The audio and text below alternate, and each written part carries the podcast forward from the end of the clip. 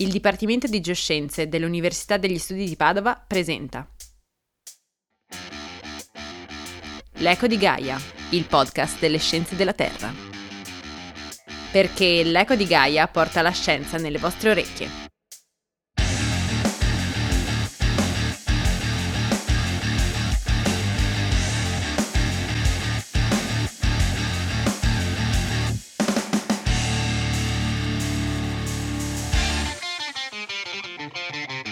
Ciao a tutti e benvenuti ad una nuova puntata dell'Eco di Gaia. Quella di oggi sarà una puntata speciale. Ai nostri microfoni avremo non uno, non due, non tre, ma ben quattro ospiti d'eccellenza. Sono giovanissime, si chiamano Emma, Giorgia, Jedi ed Elisabetta. Benvenute all'Eco di Gaia. Ciao! Ciao! Allora, non voglio anticipare nulla ai nostri ascoltatori, quindi vi lascio subito la parola. Parlateci un po' di voi, presentatevi. Io sono Emma. Io sono Jedi. Io sono Giorgia. E io sono Elisabetta.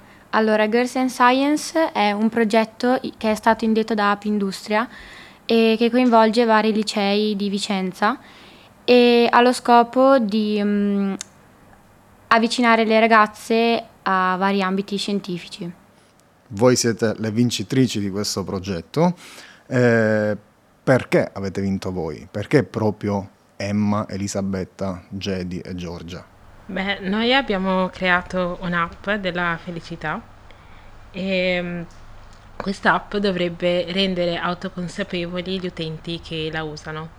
L'app è organizzata in uh, diverse sezioni, tra cui la centrale Journey, che è un log di domande che aiuta um, lo stesso a capire quale sia il suo problema e queste, do- eh, queste sue risposte vengono poi mandate al suo psicologo che lui si sceglie su quest'app e assieme lavorano eh, sul, dal punto di vista professionale e lui può anche lavorarci con degli altri utenti che hanno un problema simile al suo e mm, l'idea è piaciuta, quindi... Certo, se è l'app della felicità diciamo che dovremmo, dovremmo scaricarla tutti. Quindi sostanzialmente è un'app che aiuta a capirsi e a ritrovare la felicità non nel mondo virtuale ma nel, eh, nel mondo reale, che l'obiettivo più bello di quest'app è proprio quello di allontanarci dai eh, telefoni a cui siamo tanto... Eh, tanto attaccati in maniera anche morbosa.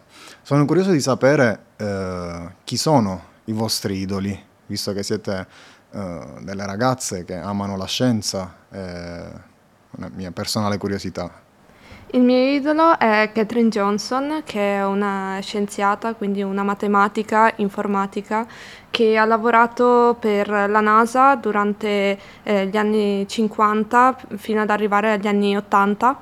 Lei un, era una eh, era una scienziata afroamericana, quindi in quel periodo molto difficile lei ha dovuto superare molti ostacoli con eh, costanza e con determinazione per arrivare ai suoi obiettivi. Ha lottato anche contro una società che non, non la voleva. E il mio idolo invece, anche se non è uno scienziato, è mio papà, perché eh, mi ha spinto sin da subito a fare questo progetto e quando gli avevo proposto la mia idea mi ha sempre incoraggiato, mi ha detto che era molto interessante e che sarei insomma riuscita anche a vincere. E sì, è lui perché è la persona che, che stimo di più e che mi aiuta sempre in tutto. Eh beh, a quanto pare avete vinto, quindi vi ha consigliato, ti ha consigliato anche bene. E voi avete avuto la possibilità, grazie, alla, grazie a questo progetto Girls and Science, di conoscere il nostro dipartimento, il Dipartimento di Geoscienze dell'Università di Padova. Avete visto come scienziati e ricercatori lavorano e come eh, vivono la vita, di, la vita da ricercatore. Ma che idea avete oggi della scienza e della vita di chi fa ricerca? Questa è come la immaginavate o è un po' diversa?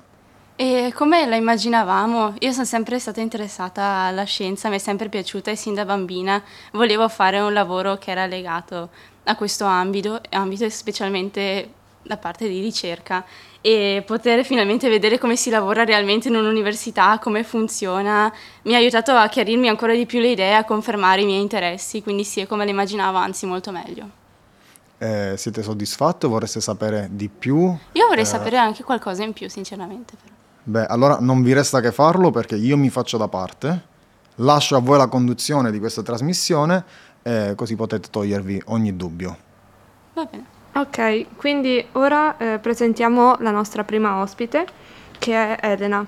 Elena è una ricercatrice che ha appena concluso il dottorato.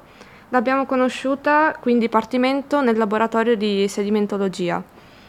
Sì, ciao ragazze e grazie di avermi invitata oggi. Ciao, è bello rivederti e risentirti. Ma ora passiamo alla prima domanda.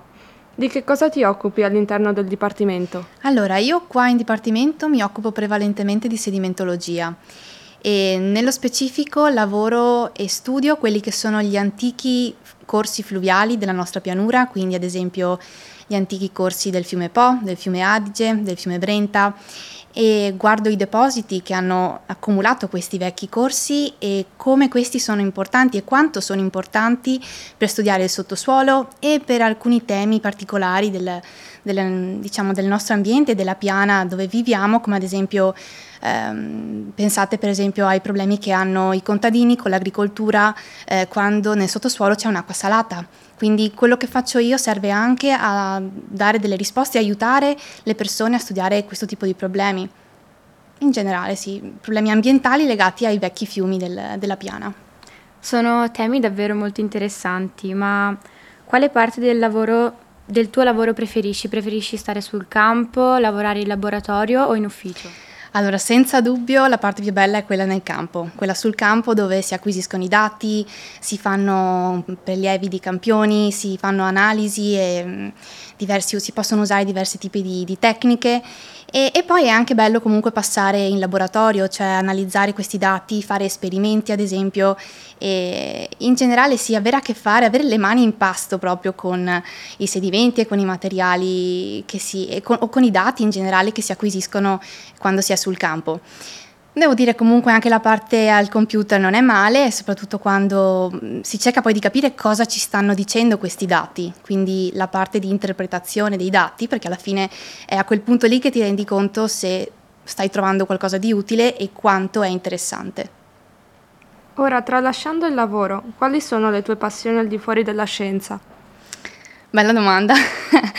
allora, la scienza indubbiamente negli ultimi anni eh, è stata la passione principale eh, però devo dire che sono stata comunque in grado di coltivare anche le, le, altre mie passioni, quindi prima tra tutte lo sport che diciamo ha sempre accompagnato i miei studi gli anni passati, quindi trovare del tempo per coltivare lo sport, per coltivare le amicizie, quindi trovare del tempo per vedersi con i propri amici, organizzare gite, eh, molto anche legate al, all'ambiente, alla natura, quindi gite fuori porta, giornate in montagna o al mare, quindi passioni per lo più legate diciamo allo star bene. Ecco. Come sei riuscita ad organizzare il tuo tempo tra studio e sport? Allora, domanda dolente. Eh, diciamo che un po' ho dovuto sacrificare del, diciamo, di, di, tutto ciò che non era scienza e ricerca, soprattutto i primi anni del dottorato.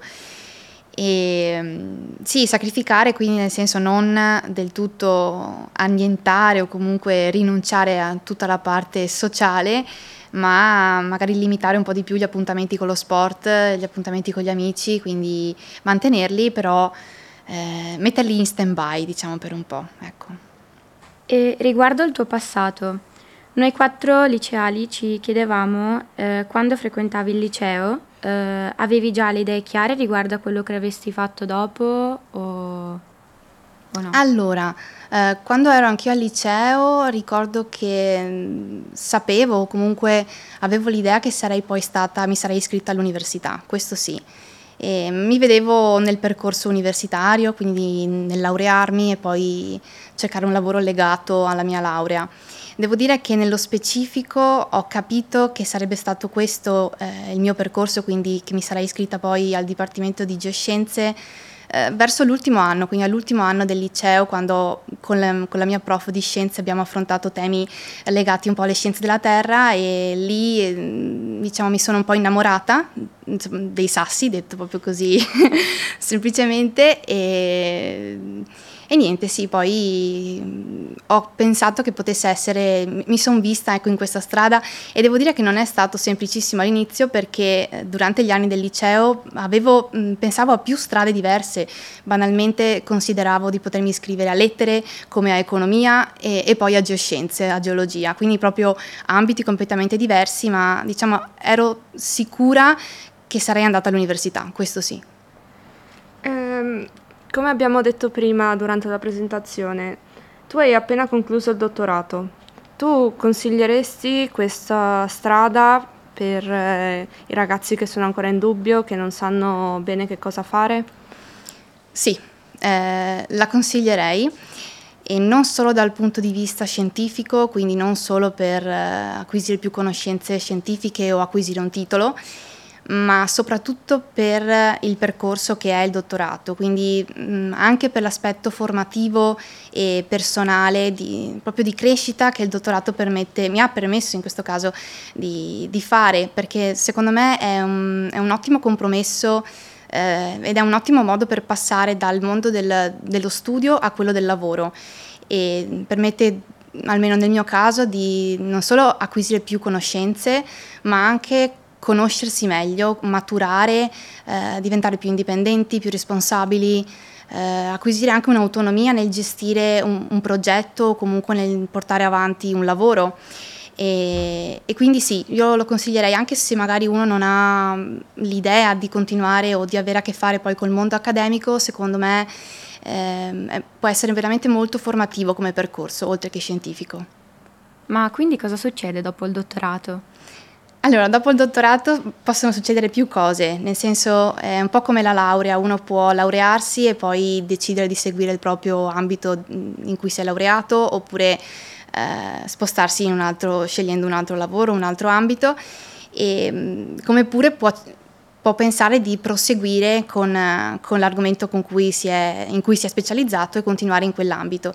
Nello specifico, eh, se uno vuole restare nell'ambito della ricerca, il dottorato è il primo step, diciamo, e, e poi dopo si può continuare con, facendo sempre ricerca in, e via via diven- acquisendo esperienze e diventando quindi poi in futuro ricercatore o professore addirittura, quindi eh, diciamo sì, c'è la strada accademica, ma c'è anche la possibilità di aver semplicemente acquisito più competenze da utilizzare anche fuori dal mondo dell'università.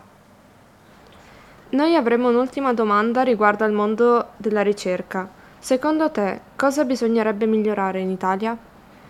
Allora, un, un, punto su cui ci si può soffermare un po' a pensare è ad esempio il discorso dei fondi, quindi il fatto che magari, eh, soprattutto in alcuni ambiti, mancano un po' di fondi e lo Stato potrebbe sovvenzionarne di più.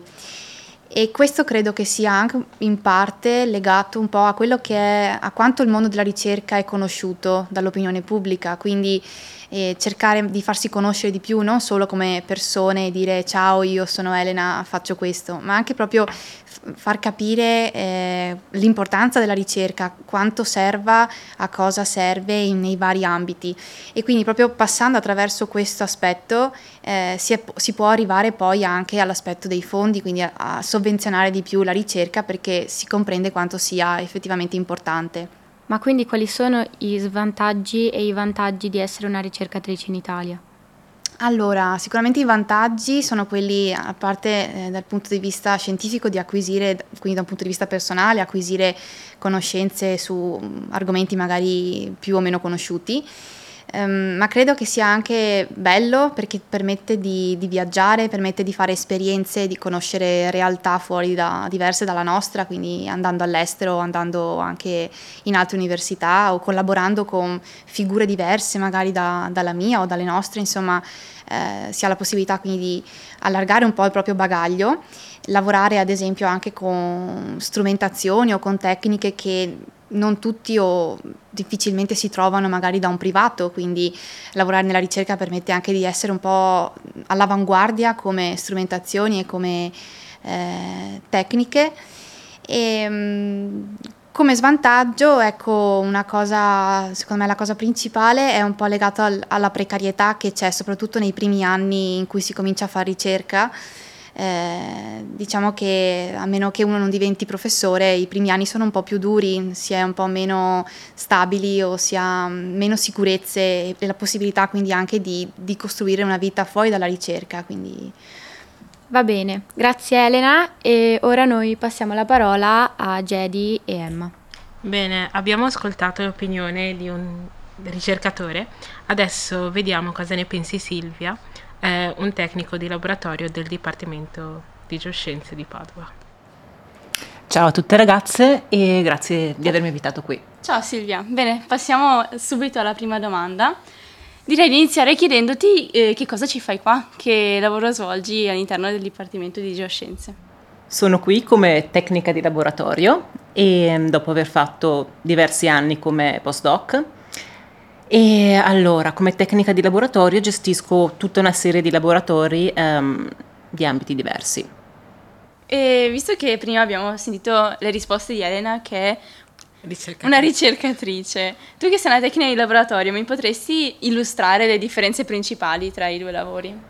Allora, le differenze principali sono che Ah, la situazione sta cambiando però. Come tecnico di laboratorio tu gestisci il tuo laboratorio, porti a termine una serie di procedure e non dai nessun con- o comunque un ridotto contenuto scientifico, mentre come ricercatrice tu virtualmente dovresti prendere il dato che un tecnico di laboratorio ti fornisce e poi andare a interpretarlo, analizzarlo e scrivere articoli, vedere un po' cosa farne. Dico che la situazione sta cambiando perché per esempio in questo dipartimento adesso a braccio per quanto mi ricordo almeno la metà del, del personale tecnico di, di, laboratorio ha comunque un dottorato di ricerca, viene da un percorso accademico, quindi formalmente, informalmente gli vengono chiesti e vengono dati delle cose che mh, mm, non verrebbero chieste a un semplice tecnico di laboratorio. E tu hai un dottorato di ricerca? Sì, ehm, dopo aver studiato qua a Padova sia per la triennale sia per la magistrale, ho conseguito un dottorato di ricerca nell'Università di Bologna.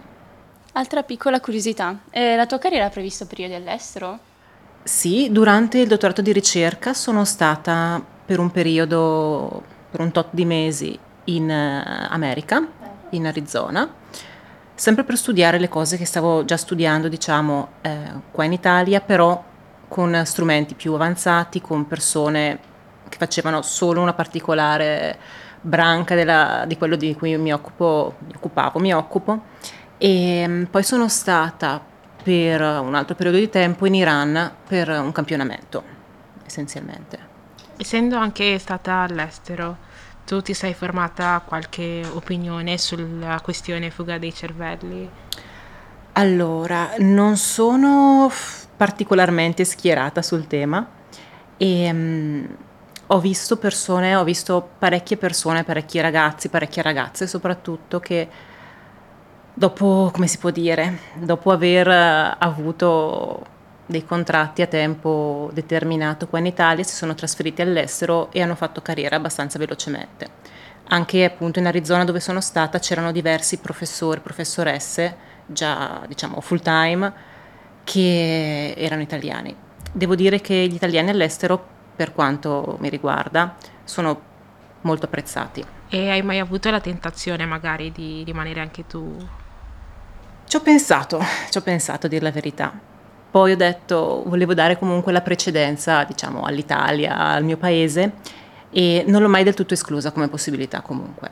Adesso ho un contratto a tempo indeterminato, quindi sono stabile qui, però per tanto tempo non ho, non ho mai avuto particolari problemi ehm, con l'idea di trasferirmi all'estero, specialmente magari in uh, America, comunque Europa, magari in altri paesi ci avrei pensato un attimo di più, per esempio Asia comincia a essere un po' lontano anche a livello di cultura e tutto il resto, però il mondo occidentale l'ho, l'ho considerato tutto unito, diciamo.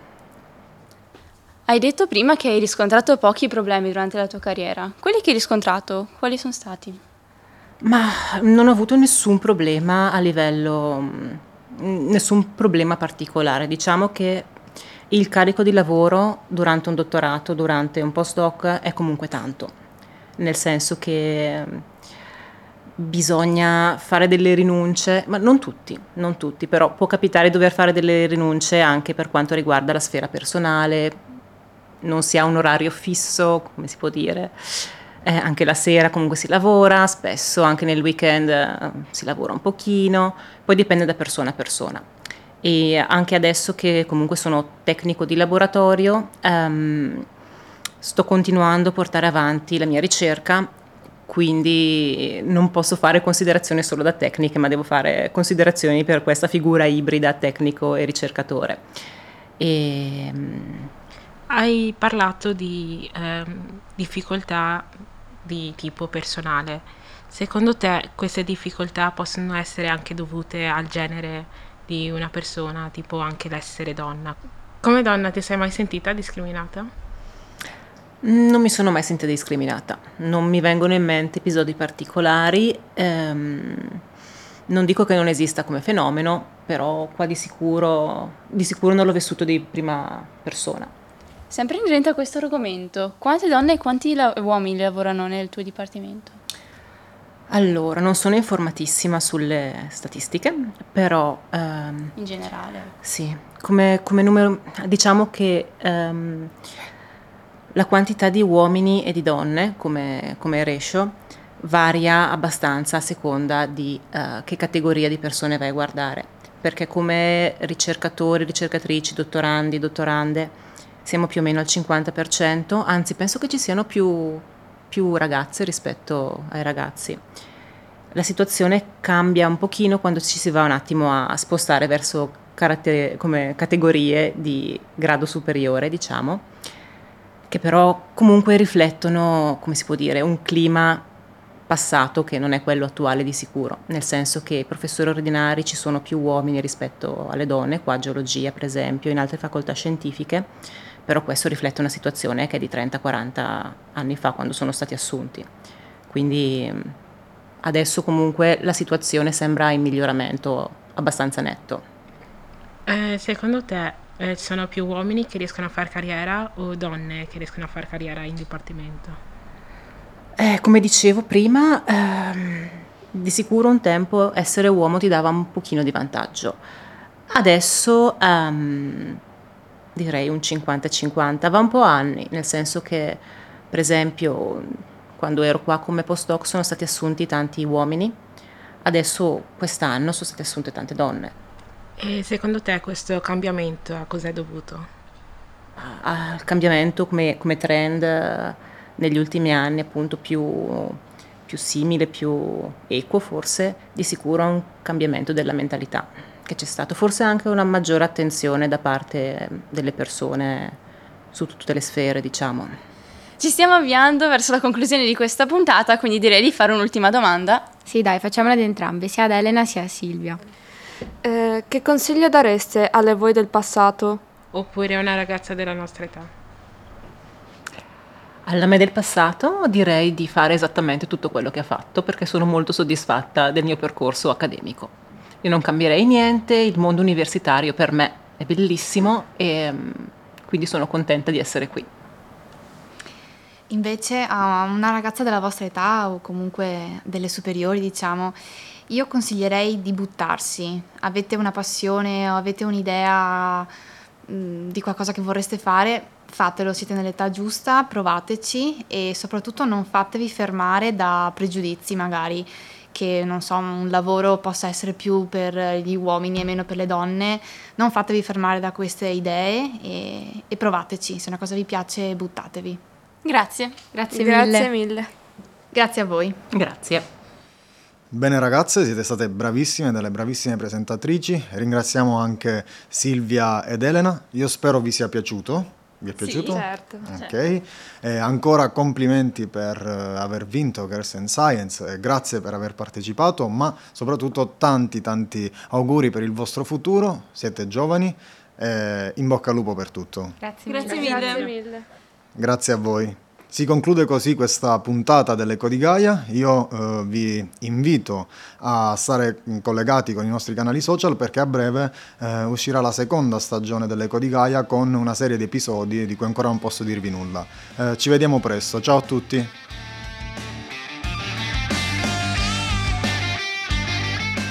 L'Eco di Gaia è presentato da Brandon Vanderbeek e Francesco Rappisi.